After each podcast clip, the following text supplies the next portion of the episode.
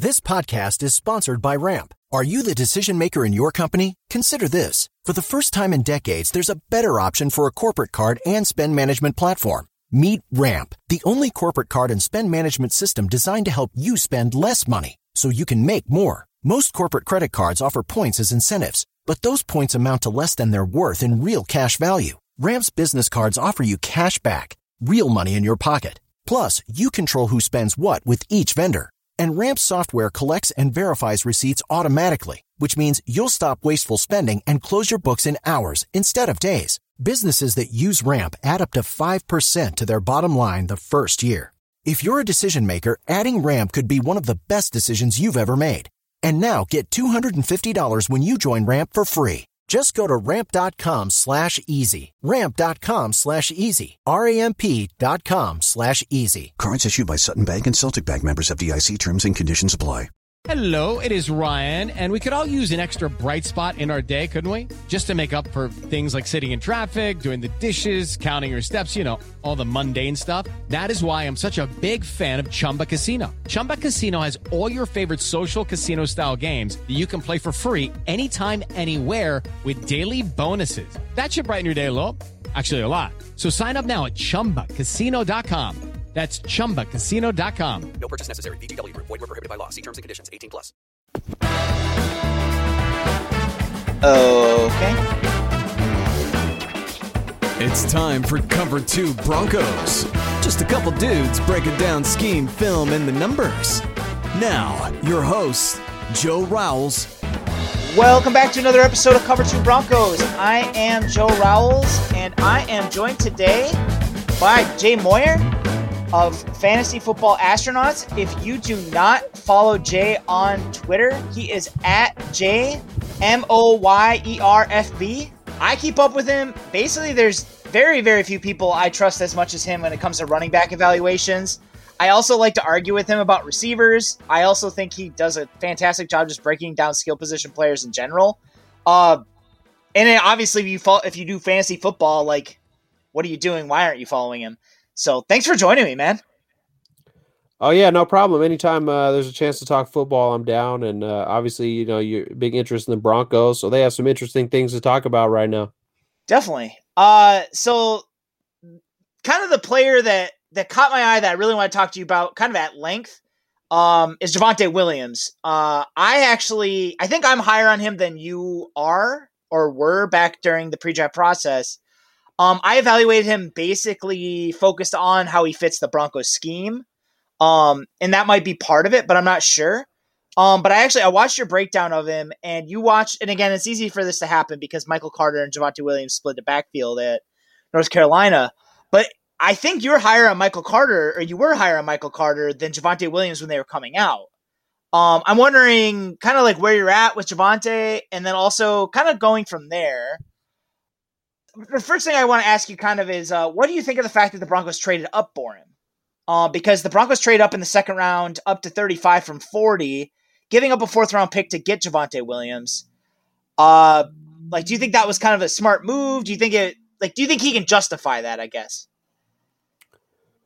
Well, you know, running back value is is pretty tough because you've seen a lot of guys really produce well. Uh, you know, despite being second, third, fourth, fifth round, even undrafted free agents. You know, you think of a guy like James Robinson or Philip Lindsay. So the NFL has shown that they, you know, Lindsay, obviously someone that you know well, and the Broncos knew well.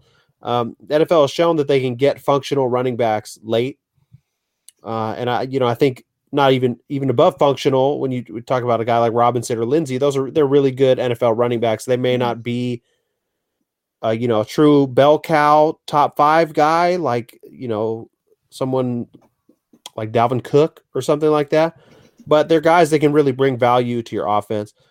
So I'm not a big fan of trading up to get a guy. Um, I'm not a big fan of taking running backs in the first round unless they're really like an Adrian Peterson type talent where you're like, wow, this guy's a generational player. And even then, uh, you know, when those guys are typically getting drafted in the top 10, it's probably not the move I would make as an NFL decision maker because – you know, and the numbers have have sort of bore this out when you get into football analytics, etc. spending a lot of resources on that position just tends not to reward teams with a lot of value for winning games.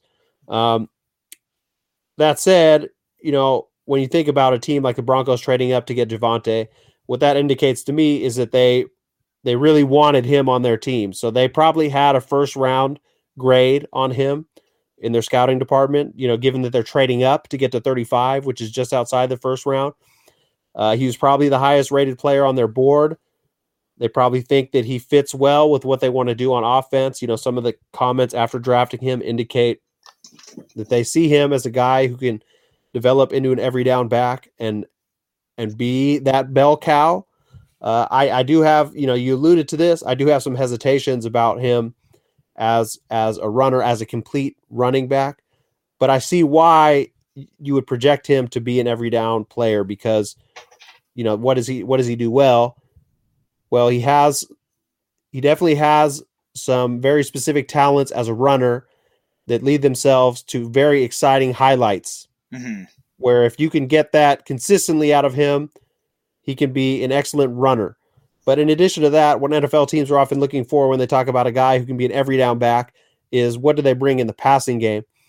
Javonte has excellent hands. Like he catches the ball really, really well.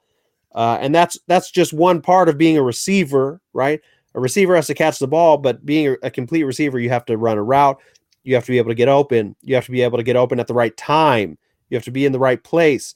Um, so Javonte is not, as it stands, he's not that refined of a route runner, hmm. like like a Christian McCaffrey or Alvin Kamara, where they're able to separate at will against a linebacker. You know, you get him out of the backfield running an option route or an angle route or some kind of halfback seam. He's not on that level as a route runner. That doesn't mean he won't get there, um, but he is a very good receiving college back who tracks the ball really well. He can catch everything, like really, really good hands. Some of the best hands I've seen in a running back. Uh, you know, you throw on their film. Sam Howell's throwing these crazy passes that are all over the place. He's laying out, catching, uh, you know, ground balls with his fingertips, stuff like that. So very impressive, just how he catches the ball. And then obviously, he has some real highlights in pass protection where, mm. you know, linebackers are blitzing and he's coming up and putting them on their back. Just very physical. His physicality really stands out. So you see why they like him as someone who can grow into being an every down back. Uh, you had also mentioned that I like Michael Carter mm-hmm. more than Javonte. I think when you get into the entire picture from an NFL perspective, NFL team's perspective, where passing is such a valuable component of the offense, and and running backs, their value is often, you, you know, where they stand apart is what they bring in the passing game. I think Javonte has an edge there which is why teams, you know, again, see him as that every down back. What I like about Carter is his talent as a runner, specifically in zone schemes. And again, you know, then translating that to the Broncos, that's maybe not quite as important because, as I've seen you point out on Twitter and elsewhere, uh, mm-hmm. you know, people who chart these things have sh- charted that last year the Broncos ran a relatively high proportion of what we like to call gap schemes. Yeah uh, or like man blocking schemes. And, and just to get into that a little bit, you know, when you talk about a zone run, what it is is all the offensive linemen are going to be moving towards the side of the run. They're all going in that same direction as the runner. And the running back is then, you know, sort of picking through the the weeds to try to find an opening. And you end up having the running back read across, you know, two, three, four different holes to figure out the best place to go. Whereas a gap run, there's typically one hole that they're trying to attack. The offense is trying to attack. Um, and so the running back has to read one guy, and then if everything's blocked well, his job is to make one guy miss. So Javonte did this really well in terms of running gap schemes. Did this really well at North Carolina. They ran a lot of, of a play called counter, which is a very popular, you know, very traditional gap style run where the guard pulls, uh, and then one other person, whether it's a tackle or a tight end or fullback pulls sort of just behind that guard. So you have two pullers. The running back's reading the end man on the line of scrimmage on whether to take it inside uh, that pulling blocker or to bounce outside. Uh, Javonte is really good at doing this, both in terms of picking the right hole and also timing his attack. And then what he really excels at is once he gets in the open field, he's he's elusive. Uh, he breaks tackles. He, you know, drags tacklers. He has some of the most exciting highlight runs that you'll see out of any rookie running back in this class. Um, so I think the fit for the Broncos really will will help magnify and augment his strengths while minimizing some of the impact of his weaknesses uh, when it gets to his his vision and decision making in zone runs, which is really you know when you watch him in college, he has these moments where you can tell the gears are just sort of getting jammed up in his head, and he's just not making a decision. And it, it's almost every time it happens on these zone runs where he has to make uh, complex decisions across multiple gaps. Um, so I don't think he'll ever be elite there, but he can improve. And I think the way they run their offense, it's not necessarily the most important component of his game. Like the, what he does well fits well with what the Broncos want to do. Mm-hmm. And and I think one thing you mentioned in the video I watched that you broke down both Carter and Williams that I thought was really interesting. It made me reevaluate kind of how I was looking at them both.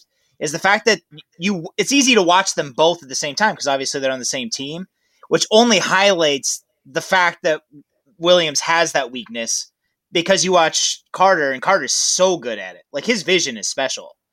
Um, and the fact that he can see and pick apart moves, and then you watch Williams, and Williams will bounce wide when he could have cut back up, and it, and it just it's more glaring because you just watched somebody who didn't do it at all. Um, that's I do Yeah, agree. yeah, with I you. mean, I do. oh, go ahead, Sari. Yeah, I mean, I agree that Carter. I mean, the thing that he does best is specifically that. So, Mhm. like the footwork, the vision, the decision making in zone runs. And w- when I see runners who have really done have done better than expected in the NFL, the guys who tend to do better than expected are, are running backs who are good in those areas. Mhm. Philip Lindsay is a great example. You know, the guy's 180 pounds. He was undrafted. He's fast, obviously, but what is what does Lindsay do well that allowed him to achieve much better than most undrafted free agents in terms of one making the team, and then two having a, a career where he's you know a thousand yard rusher. And really, what it is is that he has excellent vision, excellent footwork. He runs with anticipation, and the reason I think that that that talent is both important but also undervalued. Um, I just think that it, it's it's it's not very easy to scout. Mm-hmm. You know the the open field highlights, the highlight runs are really easy to see. Like Javonte, you don't have to look very hard to see the what the talent he brings to the field. Mhm. You have to look a lot harder to to uncover some of his weaknesses. Um, and I think classically with running back evaluation in the NFL, that that trait of of the vision, the decision making, the efficiency specifically, um, is a bit undervalued. And when I see guys who are better than people think they'll be, it tends to be like the Dalvin Cooks, the Philip Lindsays, uh, you know, Alvin Kamara, where they're not necessarily big jump cut, flashy highlight guys, although those guys obviously have great highlights. But oftentimes it looks easier. It looks like their job is sort of easy, you know? Mhm. And the reason for that is because they're just seeing things so well and and being efficient. Uh, so yeah, I mean that contrast there between Carter and Williams definitely highlights Williams' weaknesses in a, a sort of a negative light, but then also, you know, some of Williams' strengths are some of Carter's weaknesses, specifically like their run strength. You know how strong they are running through tacklers. You'll see, you'll see Michael Carter get ragdolled by linebackers, for instance. Like Javonte Williams is not going to get ragdolled by a linebacker. So, you know, he runs with with great drive, uh, great strength, really excellent with just like the precision of his pad placement, which is another thing that I think is underappreciated in running back play. Uh, you know, Javonte is sort of like a ninja out there when he's when he's interacting with tacklers. That same video, and I think the video you're referring to was The this Miami game. this like magnum opus film breakdown I did on a live stream that's now posted to, to YouTube on the Fantasy Football Astronauts uh, YouTube channel, but it's like an hour long Yep. of just really breaking down every run by these two guys in that game. Um, so And- I mean, I mean, I, it, it's fun to watch those guys because they're both really good at certain things and they complement each other really well. Mhm. So definitely one of the most fun games to watch. In that Miami game, they ran for over 500 yards combined. So it's it's quite the show by both guys. and I and I'm actually by the time you guys are listening to this, this will come out with a post, and I will share the link to that video in the post, so you guys can definitely check out Jay's breakdown of it as well. Because I, again, I can't recommend it enough. I thought it was awesome. Um, one of the things you mentioned in that too, and again, I I've, I've watched Javonte Williams' whole season now twice over. Um, once before he was drafted, and now once since. And before the like, I, I appreciated it then, but I didn't really have like the words to really define like what I was really liking so much about him. But one of the things that you said that really just struck like stuck with me is just how he can string moves together so effortlessly. Cause like you see his moves and he has contact balance and like that stands out to you almost immediately. And also for a bigger back, like he, he's underrated in the fact that like the way he can move quickly and kind of adjust his body and have like an overall feel for his body, I think. Um, and you mentioned the micro movements, and, and I hadn't had a, like a way to really define that. And like after I listened to that and I actually rewatched it, it just stands out to you like the spin move, the fact that he can just like he'll make subtle cuts. Like again, like you said in the video, like he's not a big jump cut guy. He will hurdle, but he's not a guy that's going to make like these big flashy jump cuts. But what he'll do is in a phone booth, he'll make you miss, and then he'll go forward, and he'll make it make the most of the play. And I thought that that was one of those things that, like, the more I've watched him, the more that's really stood out to me.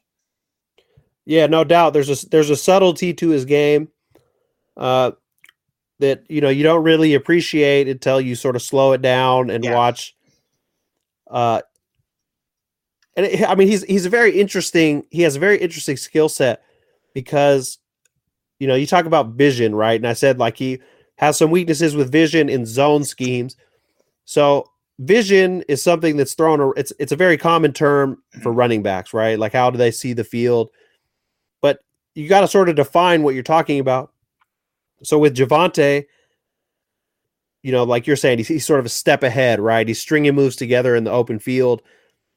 That's part. That's part of vision. So I wouldn't say that he has bad vision overall. His deficiencies are very specific in how they relate to one run scheme.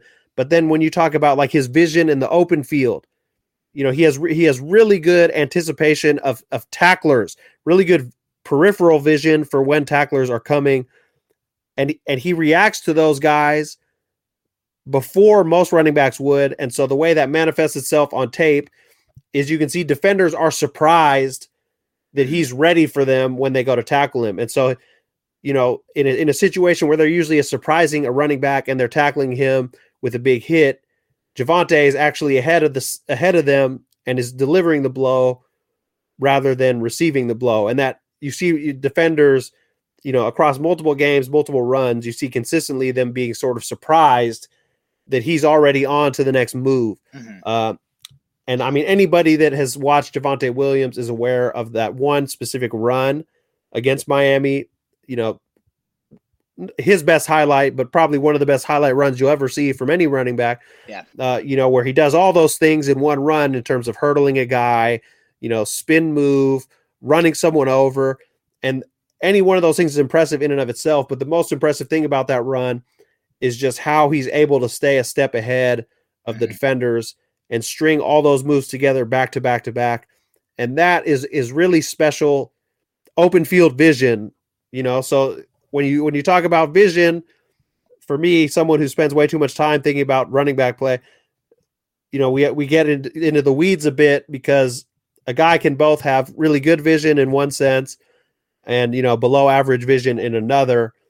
Uh, so just being specific with how I said, you know, I don't want to make it sound like he has just terrible vision, can't see anything on the field, he's running with his eyes closed, because that's not him at all. And you know, he really stands out uh, with his peripheral vision and his open field running. Well, I'm, I'm actually really glad you brought it up too because I like I wrote my breakdown already. So like I wrote it before last week before I had to basically reschedule because of the, my vaccine. Um, and what ended up what I wrote about his vision is that it's kind of like a blurred line in a way, and I know it's like a punny thing, but it's like there's certain areas of his vision that kind of stand out, and the one that stands out the most to me is his zone. Uh, like what happens in zone, sometimes he'll make the wrong decision. He won't see the hole developing, and he'll end up going somewhere else, or he'll get impatient and he'll try and cut it wide when he should just cut up. Um, and I think in the NFL, and you've mentioned this, in the NFL, I think that will be more of a problem. Um, but one of the other things you mentioned on your video that stood out to me more and more the more I've watched him is there's times where he's near the line of scrimmage and he has to make someone miss. And he ends up because he's so focused on that one person he's trying to make a move on, he'll miss other people coming in. And I don't know know necessarily if that's like an issue with peripheral vision, but I think he just like he's fo- like he, it's almost like hyper focused, and because of that, he'll he has blinders. Um, and I don't think that's necessarily like a peripheral vision issue or a vision issue, but I would put that under the umbrella of vision, just because like that is something that there's no other way that I can really like put that on my scouting report. Yeah, and I mean, I think that you know you get to a point where it's almost like sort of sensory overload. Yeah. So if if things are packaged for him in a way that's that's manageable, so like a gap a gap style run on counter, there are countless examples of him running counter like perfectly in terms of you know how he's relating to his blockers, how he's timing his cut, uh, how he's anticipating you know where where the blocks will lead him. But it's it's sort of on counter on those gap style runs. It's sort of packaged for a running back in a way that you know it's it's a nicely prepared dinner rather than a bunch of ingredients and you got to figure out what to do with all the ingredients. Whereas zone runs, you have all this th- all this stuff happening at one time and so you can get in the in the situation with certain runners where it's just sort of like there's so much going on that by the time you figure it out, it's a little bit too late. Mm-hmm. And so it's like almost a half step behind. And I think what what that resulted in with him functionally is that a lot of the times he's then by default sort of just taking it outside mm-hmm. because what he can do, you know, he has he has good burst. It's not it's not like Travis Etienne's burst, but he has good burst. Um, so he's fast enough to get out there. And then once he gets in the open field, he can break tackles by defensive backs very reliably. So in at least in college. So in college, oh, I don't know what's going on with the zone run. I'm going to run outside and I'll make something good happen. And more mm-hmm. often than not, he's able to make something good happen. So it's it's then a bad habit that gets reinforced by success. But then what you see with these guys, and like David Montgomery is a good example of a guy who did this a lot in college uh, and then had some trouble initially transitioning to the NFL. Uh, you know, it seemed last year that he got a bit more efficient with his decision making, which is why I say that these guys can improve with time. Um, but just you know, it, it, it's it the bad habit gets reinforced by positive feedback. If you do something yeah. that's bad, but then it keeps working for you, you then think that oh, this is actually a good thing. Um, but NFL defenders are so fast, the pursuit is so efficient. The defensive backs, as a general rule, are better tacklers. You know, not every time, not all defensive backs in the NFL are great tacklers, um, but it's just less likely that bouncing it outside is going to be successful for you, unless you're someone like Saquon, who's just like the most ridiculous, explosive athlete you've seen. And even with him, what you see is is that guys like that, even with that absolute elite athleticism, when they run, have a running style like that, where they're sort of taking things laterally a lot, it becomes very inefficient, and and a lot yeah. of it depends on the blocking they're getting. So if Saquon has good blocking, he'll just go off. You know, he'll, he'll have a ridiculous game, but he'll have he'll have a game where it's like 15 carries for 17 yards because you know he's bouncing things outside and he's not getting those three four yard gains like a guy like Dalvin Cook would. You know, Dalvin, you, will never really see him get a, a game where it's like less than two yards a carry or less than three yards a carry because when even when things are tight and not really blocked well, he's able to find the the creases to get you know three yards instead of one mm-hmm. yard or two yards instead of negative two yards. Um, and really, I mean, it's just a matter. And I think where it's important for coaches is is like understanding these guys' strengths and weaknesses and the Broncos seem to have seem to understand Javonte's strengths and weaknesses, both in terms of his running talent and then also his passing game talent. Um, because, like I said, at least based on what you know Shurmur had them doing last year, and and the offensive line coach had them doing last year with their run game, it seems like a good fit. And so, you know, mm-hmm. you hope to continue that. And what I like to see teams do, especially early in careers, is allow allow guys to do what they do well so they build that confidence and they're like, all right, I can play at this level. And then while you're doing that, you're you're working on the weaknesses sort of in the background. And then by by building confidence and addressing those weaknesses, that's how you see guys improve. Whereas if you just throw a guy in, who's a bad fit into the deep end from day one, you know, it becomes so overwhelming that then the guys struggle to to Mm-hmm. adapt. They start having confidence issues, stuff like that. Um, so I, I, think that it, things, to me, it seems like things will play out well with Javonte in Denver. I think it's a good fit uh, from a talent and scheme perspective. And and I mean you both what you said and then also just the more I've thought about it, I'm optimistic that in time he'll improve. And again, I don't know necessarily if he'll ever become an elite zone runner because I just don't like I don't think he has the same type of skill set to do that. But I think he'll improve enough that he'll be a functional zone runner. Um, where it won't be like a crippling weakness by any means. I, I do think early on it might be an issue, just because if he's making poor decisions and missing an open hole, like especially knowing what the Broncos have at right tackle, like he definitely could get caught trying to bounce wide on that kind of situation. Um, but I do think like as he kind of gets a better feel for it, because the other thing that it's it's easy. Well, it's become easy for me to overlook because I've watched watched him so much. But he's still kind of an inexperienced runner because he switched to running back his senior year in high school, and then he split duties with Carter for the whole time he was at UNC. Um, so he hasn't had a lot of carries yet. Yeah, I, don't, I mean, I think that it that that's definitely true, and I think that one way that he'll benefit on the Broncos specifically is you know they're assuming Melvin Gordon stays on the team and you know they don't move him in training camp or whatever. Uh, you know, Gordon, Mike Boone is actually a good zone runner. I was going to ask you about him because I saw that you had a breakdown on him. Yeah, you know, he didn't get to play much behind Dalvin Cook. Uh, Dalvin Cook, in my for my money, he's a top two or three running back in the NFL. I mean, Yeah. he's just and when you talk about all those things of vision, efficiency, zone decision making, like that, he's as good as it gets. So Boone didn't get to play much, but when he did play, you know, he was almost like a poor man's Dalvin Cook in the set in when he's running those zone runs, very efficient, good vision. Um, so I think that if you know if they want to run zone, that they can very easy easily tailor their offense to have sort of like North Carolina did, where they had Michael Carter running a lot of the zone runs.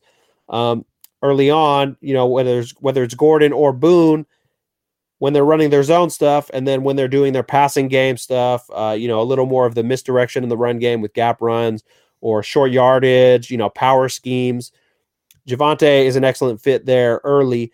And so by having in that first year, not saying, all right, Javonte, you got to go do it all, hmm you know, by having a little bit of a committee, at least early on in his career, it allows him to get his feet wet a little bit without feeling overwhelmed.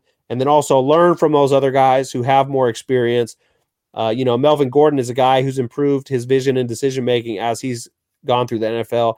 Coming out of Wisconsin, you know, they, they have a really good offensive line. They tend to run a lot of gap style runs. He's a guy who had to adjust. You know, he struggled as a rookie. He had to adjust with his vision. So it's sort of a good mentor for Javonte to have. Mhm. Um, and I, I think the running back room, the way it is built now, it will be great uh, for the team this year, but then also really good for Javonte, you know, gaining experience in working towards taking over as that lead guy, as that every down back more in year two or year three. What do you think? Uh, like kind of like the and, and I did this before the draft. I do like a three year ceiling just because I think by year three you're starting to see what this player is going to probably become for like the prime of his career. Uh, what do you kind of see as like the ideal, like optimistic, everything kind of went right ceiling for Javonte Williams? I know you Uh, I comped mean- him to Zach Moss, so I don't know if that helps because I know I'm putting you on the spot a little bit. No, so I mean, Zach Moss is another guy that coming out of college, you know, was was highly regarded for his ability to break tackles, Mhm. uh, his power, uh, his his like flexibility, and another guy who had really good open field vision, really good open field runner, but then also really contributed well in the passing game at Utah. Um, so I mean, Moss is a little bigger and not quite as explosive as Javonte. Um, so there's a little bit of a difference there. Uh, but just the running style was very similar. And I think the people are probably very down on Zach Moss because of his rookie year, where some of those like vision, decision making things really showed up, especially early in the year. Um, I think Moss still has a lot of potential. He, he showed improvement through the year. Um, but Javonte, as far as, you know, is he going to be like Moss? People think of Moss as a bust right now because That's he had one year. I, Yeah, I, I mean, I don't keep up with that. I like I didn't know that. I honestly I didn't know he was considered a bust because I don't think I, I I don't think I think it's too soon. Well, I mean, I don't think everyone thinks of him that No, no, way, yeah, I but generally, especially when you get into like the fantasy football co- football community, like no one's excited about Zach Moss. You know, Zach Moss is done. You know, another guy like that is Clyde Edwards Helaire. He had a really good rookie season. He's a guy that I love for a lot of his vision, Me the things too. he does well, similar to Michael Carter uh, in that sense. You know, he didn't go off from a fantasy perspective. So people are saying, oh, he's toast. And then you have your whole laundry list. There were a lot of rookie running backs, you know, Antonio Gibson, D'Andre Swift, Jonathan Taylor, Cam Akers. So last year was a really strong class. So they say, you know, these these guys are the guys that we loved all along. They're the truth. Clyde Edwards Helaire, Zach Moss, those guys, you know, they were disappointing. They're they're bust relative to what we thought. But all these players have only played one year, and uh, you know, you'll you'll see how they develop. And I think Zach Moss still has a lot of potential as an NFL player. I'd like to see them expand on his involvement in the passing game. Um, as far as like Javonte's ceiling, I think probably best case scenario is he becomes a functional, like you said. I don't think he's going to be an elite zone runner, but at least become a functional zone runner. Uh, he will be a very, very good zone. I mean, uh, gap and like power scheme runner, and then also just developing the route running so he's more of a downfield threat as opposed to like a swing pass, get him in open space. I mean, he can already do that, but if he can develop a bit of like the downfield route running, you know, separating if linebackers are trying to guard him, uh, that he really can be a, a good dual threat weapon and, you know, like a, a lead back in an NFL offense who takes most of the snaps. I think it'd probably be good to have a guy like Mike Boone. He's a great, he's a great complementary backup type for Javonte because they sort of have complementary strengths. Mhm. Um, so I mean that's that's sort of where I see it going, and I I hope that he gets It's time for today's Lucky Land horoscope with Victoria Cash. Life's gotten mundane, so shake up the daily routine and be adventurous with a trip to Lucky Land. You know what they say your chance to win starts with a spin. So go to luckylandslots.com to play over 100 social casino style games for free for your chance to redeem some serious prizes. Get lucky today at luckylandslots.com. Available to players in the U.S., excluding Washington and Michigan. No purchase necessary. VGW Group, void where prohibited by law. 18 plus terms and conditions apply. You know really good focused coaching on just not trying to hit a home run on the zone plays. And if you're confused as to what you're seeing, you know try to plant your foot, get upfield, find a cutback lane, uh, because that's that's really even if he's not exactly precise with his decision making, he has the strength, the power, uh, you know, the ability in collisions to still get those two, three yard runs, even if he's not perfect with his approach. Uh, but then, you know, his strengths elsewhere are, are enough to overcome that weakness in terms of making him a really good player. One thing I wanted to ask you about, kind of before I, I kind of move to a couple other questions I had for you, is uh one of the things I really liked about him is how his strength and his willingness to block really show up. Um, I do think that like there are some technical aspects that he probably needs to refine. Like I think there's times where he'll lower his head into contact, stuff like that. Like nothing, nothing major, but I think it happens. But but that's the kind of thing. Like when when the guy has the the strength and like the the the willingness to do it, I feel like it. I feel like it's there. Like the tools are there for him to become and easily become a three down player, health willing. Like, am I just being optimistic, or is that because because with Pat Shurmur's offense, he asks his running backs to block quite a bit. That was that one of the issues that I think Lindsay ran into last year is that the Broncos and I and I honestly thought Phillip Lindsay's an underrated blocker, but the coaching staff didn't seem to believe in him as much as maybe I did. But I think Williams brings more to the table there because he's a little bit stronger. Yeah, I mean, I just think traditionally he's he fits the prototype of what you're looking for in a pass blocking running back, just because he is he's bigger and he is so physical. Um, one thing that really speaks well to you know a lot of it is is how well because the NFL passing games are like an order of magnitude more complex Yeah. than what he was dealing with at North Carolina. So a lot of it is just being you know assignment sound and scheme sound. But one thing that speaks well to his ability to do that is the fact that North Carolina used him as you know as the season went on, they really used him as their third down back. Yep. You know, that you could tell that he was the guy that they had confidence in from a pass protection standpoint, uh, you know, route running, catching the ball standpoint. And Carter Carter's a pretty good receiver also. Um, but especially in, in terms of like the pass pro, the fact that he was able to earn that role and be the third down back, even despite, you know, Carter being sort of like this scat back type where the inclination for a coach would be to put that scat back as your third down back. Uh, I think it speaks well to his ability to pick up the offense at like the passing game components of it. Uh, so I'd be optimistic that he can handle that part of it going into, you know, Shurmur, his offense is pretty complex as it as even compared to most NFL offenses.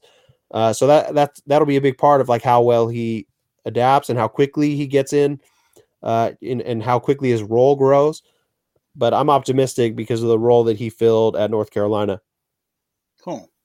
Uh, so there's a couple other players I wanted to kind of bug you about, just because, uh, again, you and I have followed each other on Twitter for a minute, and I've had a couple cool, really cool conversations with you. Uh, I didn't reply to you once just because you brought up Jerry Jeudy, and I didn't feel like I could give you like a good response with the character limit on Twitter. So I wanted to ask you about it here. And I know I'm putting you on the spot. I, am sorry I didn't give you more of a heads up. Um, but one of the things you mentioned from last year is just that like he he drifts in his routes a little bit too much, and and I noticed that some, but I don't think I I I don't think I've gone back and like picked it at it enough that I can really speak to it enough but that's something you notice, and I and I just wanted to kind of like if you could elaborate on that. Yeah, so I mean, their narratives are very strong in yeah. the NFL. Um, Jerry Jeudy is a good route runner. He's in some in some aspects of route running, he's a great route runner. And what I would say is that he has potential to be an elite route runner in the NFL. But I think a lot of people have already said, have already sort of assigned in their minds that he is an elite route runner now. Because what you see with him is the the ability to manipulate defenders, mm-hmm. and he can, he can separate. You know, he has great feet. He has great change of direction. Not only is he fast, but he can stop very quickly. Mm-hmm. And so those are those are like the physical traits that allow you to get separation in the NFL. Um, and so when you see the highlights and you see him just breaking a defensive back down, you say, "Oh man, this guy is really an elite route runner."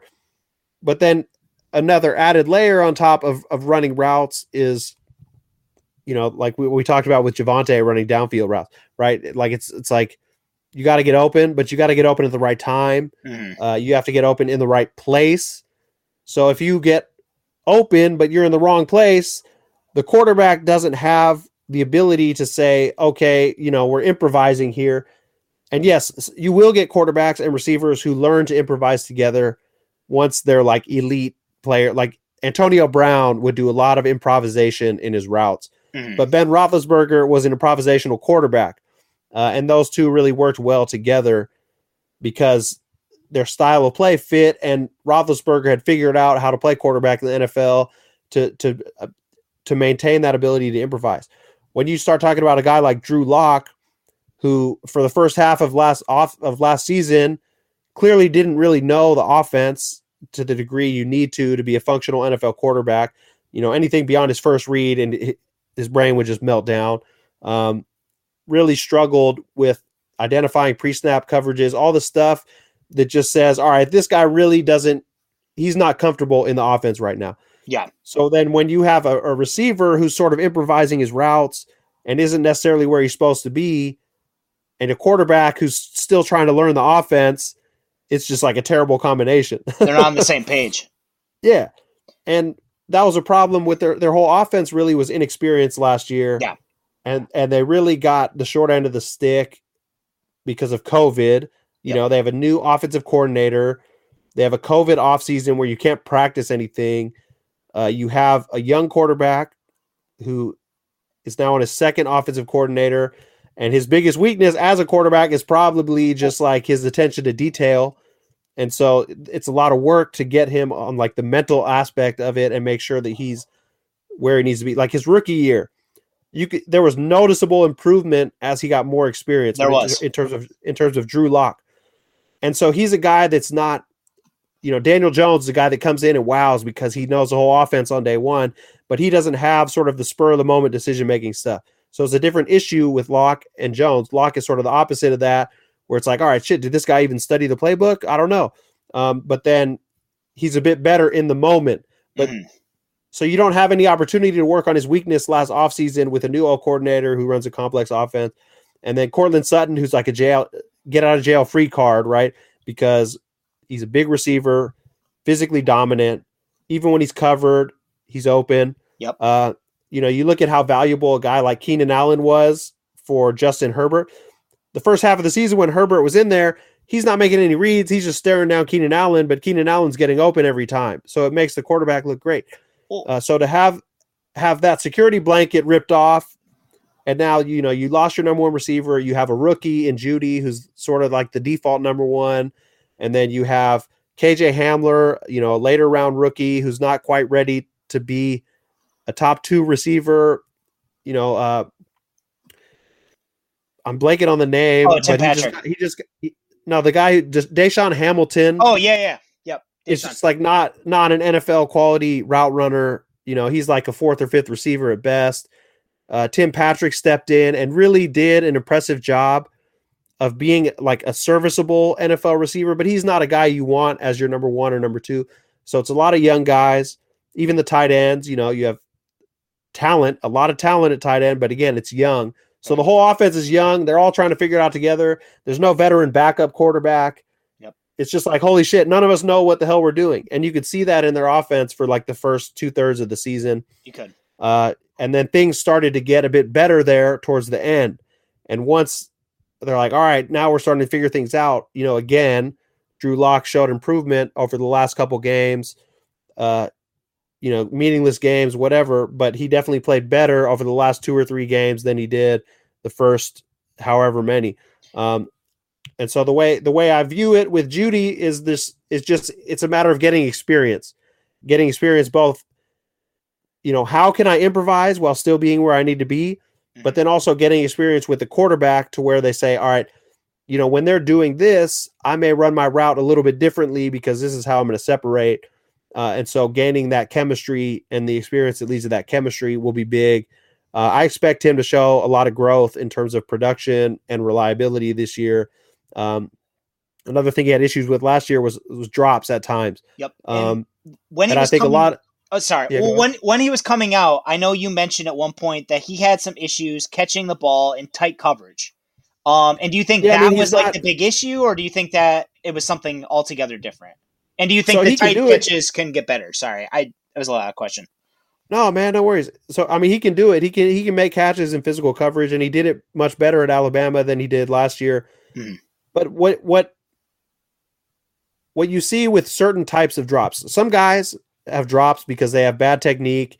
Uh, you know, their hand-eye coordination is not great. Jeudy has good hand-eye coordination. He has good hand technique.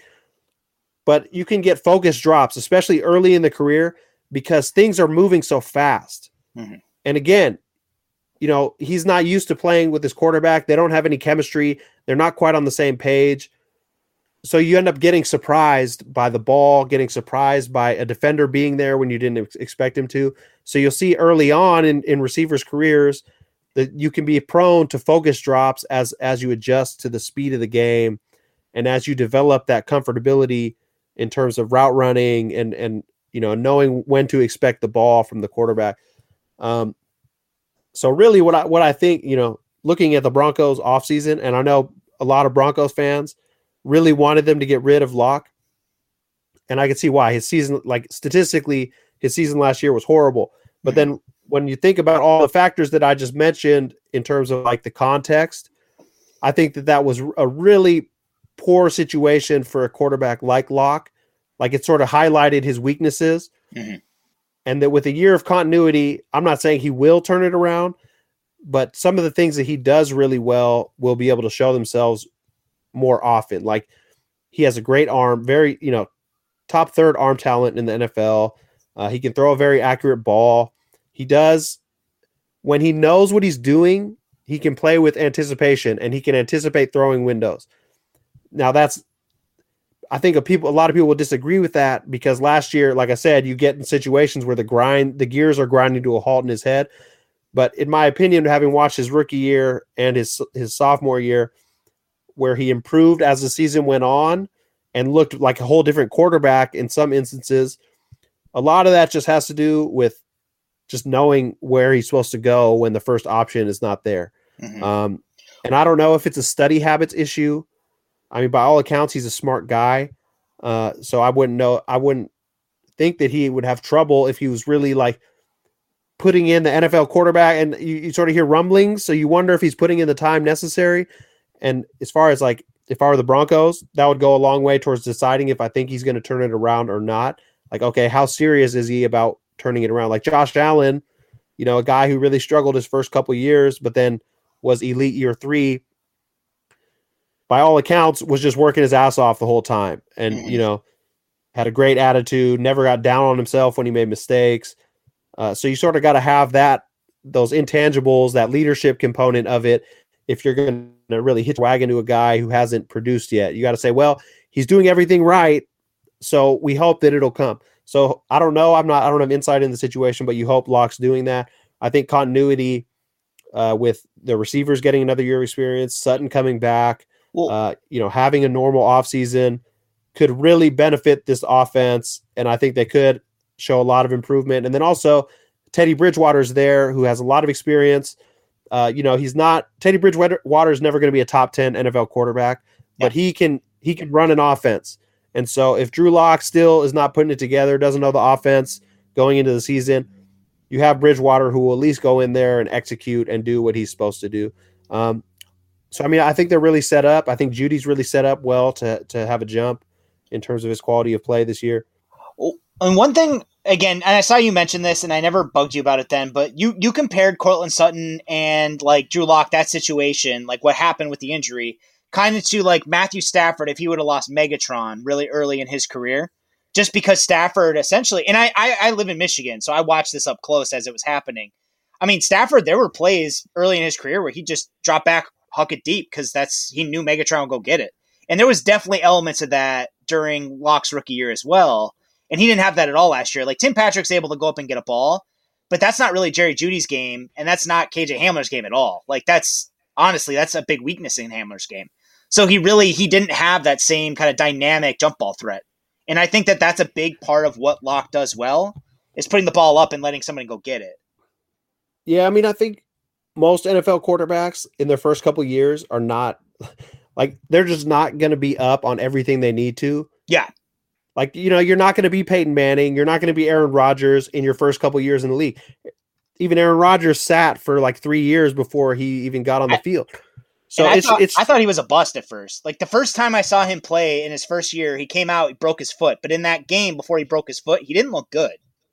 Like Yeah, so I mean, the rookie quarterbacks who have success typically, or the young quarterbacks who have success, typically, at least in modern football, fit into a couple categories. Like one, they're great athletes, like Kyler Murray. Yeah.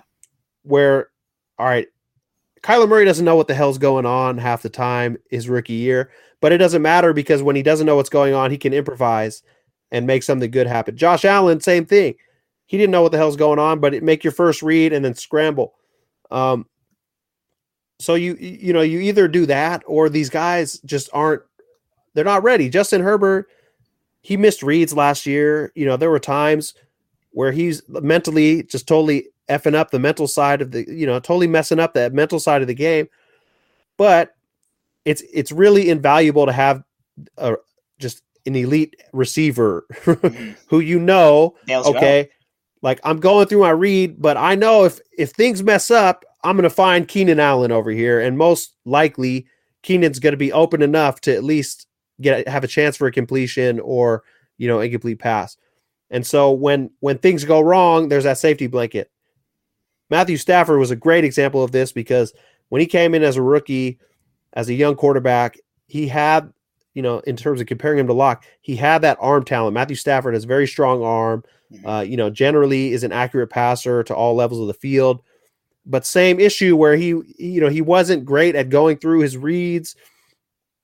So, but he is Calvin Johnson. you know, you don't really need to go through your reads. It's like if when shit hits the fan, throw it to Calvin Johnson. So it's it's really nice for those rookies when they're they're confused and they don't know quite what they're seeing and they're still learning. Uh, you know, sort of like what I talked about with running backs. Like, how can you be successful while you gain experience and build confidence and and improve on your weaknesses And for these young quarterbacks, it's either the ability to improvise with your legs or having some, you know, very good receiver who's going to bail you out when you need it. Uh, And I think those are sort of the formulas we've seen for young quarterbacks who have success in the NFL. Lock, you know, he can move a little bit, but he's no Kyler Murray or Josh Allen in terms of his improvisational skill. And I, I think losing Sutton was really, uh, you know, a big loss last year. When when Sutton was in the offense for the you know the beginning of that first game, Lock actually looked pretty comfortable in there, and you know they they connected on. Uh, I think it was at least there was at least one big play, maybe a couple nice plays before uh, you know Sutton got hurt. Uh, so you know coulda, woulda, shoulda. What, but uh, the important thing is I think that uh, with Sutton in place, the Broncos have a very very good receiving core. Yeah. If Lock can take a step forward, I think. I mean, it's sort of the caveat. If he takes a step forward, I think he'll be good enough to capitalize. If he doesn't take a step forward, then they have Teddy Bridgewater. So, you know, you know, I think they're in pretty good shape there. If so, for those listening, if they play fantasy, I guess I I want to put you on the spot with this. Assuming as of right now, let's say the Broncos don't end up trading for Aaron Rodgers, what players on the Broncos offense to you look like appealing fantasy options um, for this year? And obviously Sutton, I would think, just because Sutton's probably going to get drafted lower just because of the injury. Um, I would think. Uh, and then Yeah, I I would, think- but the split backfield. I'm curious where you think where your thoughts are on that. The backfield, I mean, uh, it's tough. It's tough to say because I, I think probably people are gonna overvalue Javonte a little bit, and th- these things change as you get closer to the season. Um, I the with his skill set and with the running backs they have, I think most likely it's going to be a committee this year. I think probably Melvin Gordon will be a little more valuable than people think he's going to be in terms of like fantasy production. Uh, the caveat being that I th- they'll they'll probably want to get Javonte short yardage work early because of his skill set. Uh, so he may be the touchdown guy, which is obviously big in fantasy. Uh, when you then get to like the receiving core, I think Sutton is is the guy to target because there's been a, I think people have forgotten how good Courtland Sutton actually is a bit. Um, and I mean, last year he when he played for that first quarter or whatever it was, like he really he really looked like he had taken even another step. Yep. So if he's he- if he's healthy, I think he'll be their clear number one receiver. Uh, I think Jerry Jeudy is actually better suited to being sort of like a complementary slot type of guy because then he he you know he can work off of Sutton's routes if Sutton's drawing that attention and really work underneath the middle of the field um, and and sort of be a good secondary security blanket for Lock. Um, but I think a lot of people in fantasy will probably end up valuing Jeudy a little bit above Sutton. Um, I think Sutton will lead the team in targets, lead the team in, in receiving yards if if all guys are healthy. You know, if he comes back and he's 100% off his knee injury. Mhm. Uh, and then I think a guy who could also benefit uh, from Sutton being there is Noah Fant. Yeah. And not just Sutton, but also Jerry Jeudy. Uh, so, I mean, I, I really like some of the upside in the passing game. Uh, probably mostly Sutton and Fant, uh, especially, you know, if, if it's looking early in the season like Drew Lock is taking a step forward, uh, I, I think the passing game could really surprise some people. Whereas if he doesn't take a step forward and it's Teddy Bridgewater, uh, they'll probably be a middle middle of the pack passing offense. Uh, but still, I think some good value to be had there, uh, specifically with those two guys, Sutton and Fant. And then uh, just kind of a, as a if the if the Broncos do trade for Aaron Rodgers, how good do you think this offense could be? I mean, you know, we all saw last year. Aaron Rodgers is one of the best, if not the best, quarterbacks in the NFL.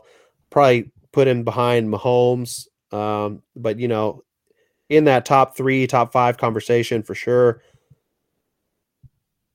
I, I mean, I think that it would be a relatively easy transition. You know, given his experience in West Coast offenses with Mike McCarthy, you know, he has background in in the scheme uh, that Shurmur is trying to run. So, I, and you know, he's obviously very experienced, so I'm sure he would pick the offense up pretty quickly. Uh, with with their weapons, you know, I think the sky would be the limit. Just anytime you have one of the best quarterbacks in the NFL, as long as you have some functional weapons around him, you're going to have a really good offense. So if they were to do that, which I don't think, I don't think Green Bay is going to let him go. Yeah. But if he if he ended up in Denver, you know, definitely they'd be up there in terms of being able to challenge the Chiefs for the division uh, and make a deep playoff run and be real contenders uh, on the AFC side to get to the Super Bowl. Uh, and then, and again, I guess since you mentioned that, so then, kind of as a last, if they don't trade for Aaron Rodgers, what do you kind of think like the ceiling for the Broncos season looks like, unless like everything breaks their way? So, kind of like realistically, what do you expect? Like second in the West, third in the West, fourth in the West? Because I, I think realistically, we can probably agree that uh, the Chiefs are probably going to run the West, barring a catastrophic injury or two. Yeah, so I mean, it really just comes down to what how the quarterback position plays out. Yeah, you know, if if Lock is looking like a bust and you have Bridgewater in there, I think middle of the pack offense at best, and then the defense. Then a lot of it will come down to how good the defense is and how much the offense can avoid turnovers. I think if in that scenario where you know Lock is uh, is not doing it and Bridgewater is the guy, probably best case scenario is is competing for that wild card spot uh, you know, behind the Chiefs, who would be the division favorites. I think the Chargers are going to be improved this year. Me too. I think the Raiders are going to take a step back from already being bad. So I don't, Same. I don't think they really got to worry about the Raiders very much. They've just had so much turnover with very important parts of their team, like the offensive line, which has really been the centerpiece of that offense the past few years. Um, but I mean, I, I think in that case, it would it would be a pretty close call between the the Chargers and the Broncos in terms of battling out for second in the division. Then hopefully that'll be enough for a wild card spot. If Lock takes a step forward, you know, saying that he then becomes better than Bridgewater, which is the only way I think that he'll be starting, right? If he's if he's in theory, I mean that's that's what I hope they're doing. Yeah, like I hope Lock's if Lock is starting, I hope it's because he's better than Bridgewater for sure. Yeah, I mean we sort of know what Bridgewater is at this point in his career. Yeah or have a pretty good idea. So if Lock is then better than that, you know, I, I think getting into double digit wins is, is realistic. Um, and I think a lot of it is just how much they trust the quarterbacks. You know, they ran their offense very conservatively last year. A lot of running on first and second down and passing on third and long. I don't think that's really a great way to play offense in the NFL. Um, so, you know, I think they would benefit from being a little more aggressive but you can only do that if you have a quarterback that you're confident is not going to turn the ball over. Um, but I think that nine and seven to eleven and five range is is possible. And again, it really just comes down to the quality of the quarterback play. Definitely. Awesome. Thank you so much for coming on. Uh, again, guys, if you haven't already followed Jay on Twitter, he is at J M O Y E R F B. Um, also, you can find his work at FF Astronauts. It's on like they have their site, they have YouTube. I watch a lot of their stuff on YouTube. Um, again, I'm gonna attach the video about Javonte to the post that you'll see this with. Um, but yeah, thank you so much for coming on. I really appreciate it. Yeah, and then just one last plug while I'm here. Uh, you know, if you're interested in the in the rookies that are now on the Broncos, you know, Javonte Williams, uh, the FF Astronauts put together a rookie guide where we have full film breakdowns, uh, analytical profiles. Uh, it's geared towards fantasy, but it also has a lot of NFL relevant breakdown and analysis for these guys. Uh, so you can find that at ffastronauts.com. Uh, it's available through the FF Astronauts Patreon or for a one time uh, purchase. Um, but I, I, think it's a great product and really pushes the the boundaries a little bit in terms of allowing the user to weigh how much they want to place on film how much they want to place on you know college production or analytics, um, and then modifying all that for landing spots. So it's a pretty cool tool. Um, so people, if, if you check that out, that would be great. Um, but thanks for having me on. I had a great time. Always again, always fun to talk football. So thanks. Definitely.